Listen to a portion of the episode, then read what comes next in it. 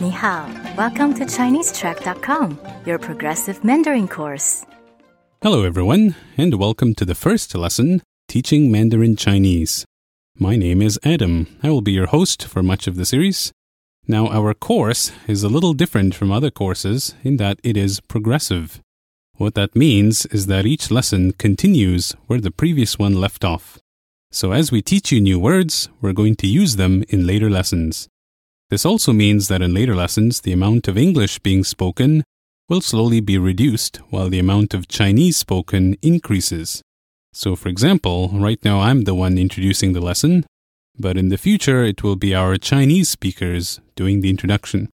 Don't worry, however, since there are a couple of rules that we follow. Apart from the new words taught in each lesson, we're only allowed to use Chinese taught in earlier lessons within the lesson. This way you'll be forced to review what was taught earlier. That is also why I'm only speaking in English now, because we haven't taught you any Chinese yet. So there are no Chinese words available for me to use. Now, when we refer to the Chinese language on this podcast and on our website, we are indeed referring to the Mandarin version of Chinese, which is the most common version of the language.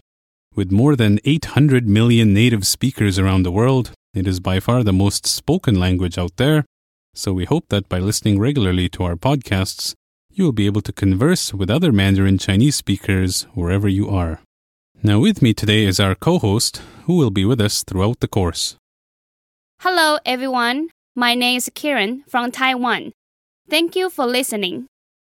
Okay, thank you Kiran. I think we're ready to get started here. We'll begin with some basics about the Chinese language. Now the biggest difference between Chinese and English is that Chinese is a tonal language. There are four tones that are used to distinguish words from each other. Really, that's the key to learning the language. For if you can master these four tones, you've mastered the hardest part of learning Chinese. In English, even if you change tones, the general meaning of a word is still the same. For example, with the word pig, you could say pig, pig, pig, and pig, and they'd all be referring to the same thing. In Chinese, though, if you were to use the word for pig, and used those same four different tones, you'd actually be saying four completely different words with completely unrelated meanings, as you'll hear in a moment. Now, because it's so important to get these tones right, I highly encourage our listeners to try and repeat the Chinese words as you hear them. We leave a pause for you to do just that. If it's not possible for you to repeat the words out aloud, try to do so in your mind. It will make a big difference in the long run. I'll now proceed to describe the four tones, with Kiran helping me to sound them out. Now, how do you say pig in Chinese, Kiran? Zhu. Now that's the first tone, which is a high tone. Please repeat that for us again, Kiran. Zhu.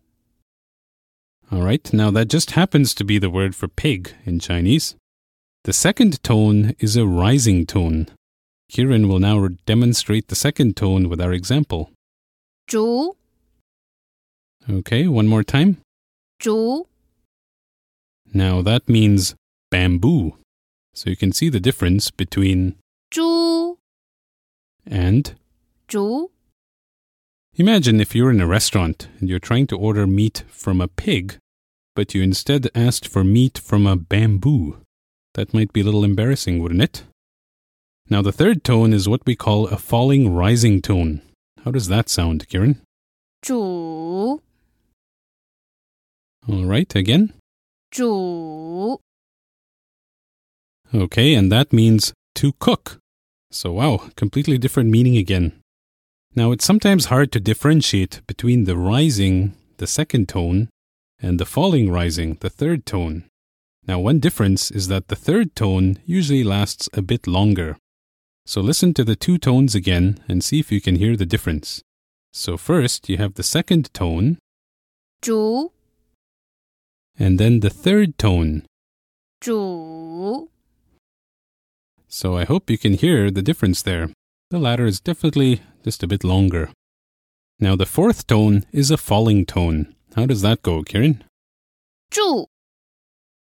All right, can we hear it again? 住. Great, and that is the verb to live. Isn't that interesting?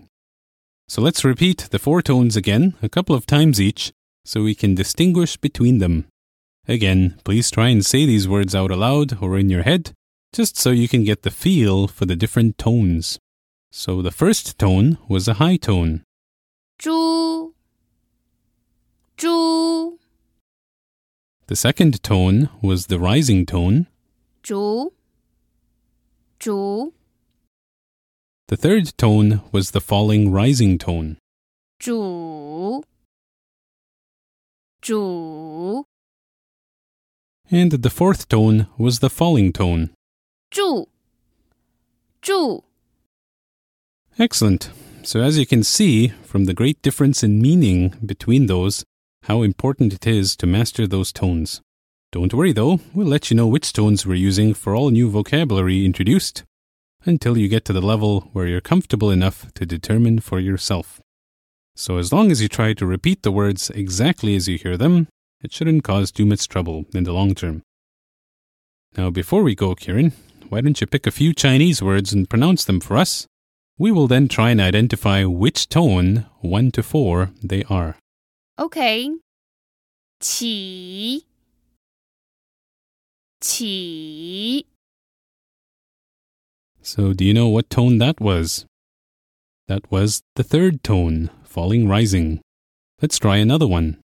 听 听 So what tone does that sound like?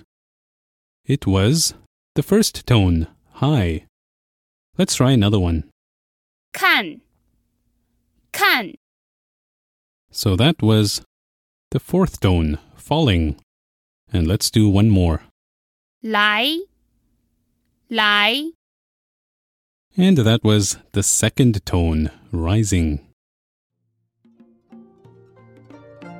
Thanks for listening to this lesson. For transcripts, review activities, and more, sign up for an account at ChineseTrack.com. 再见!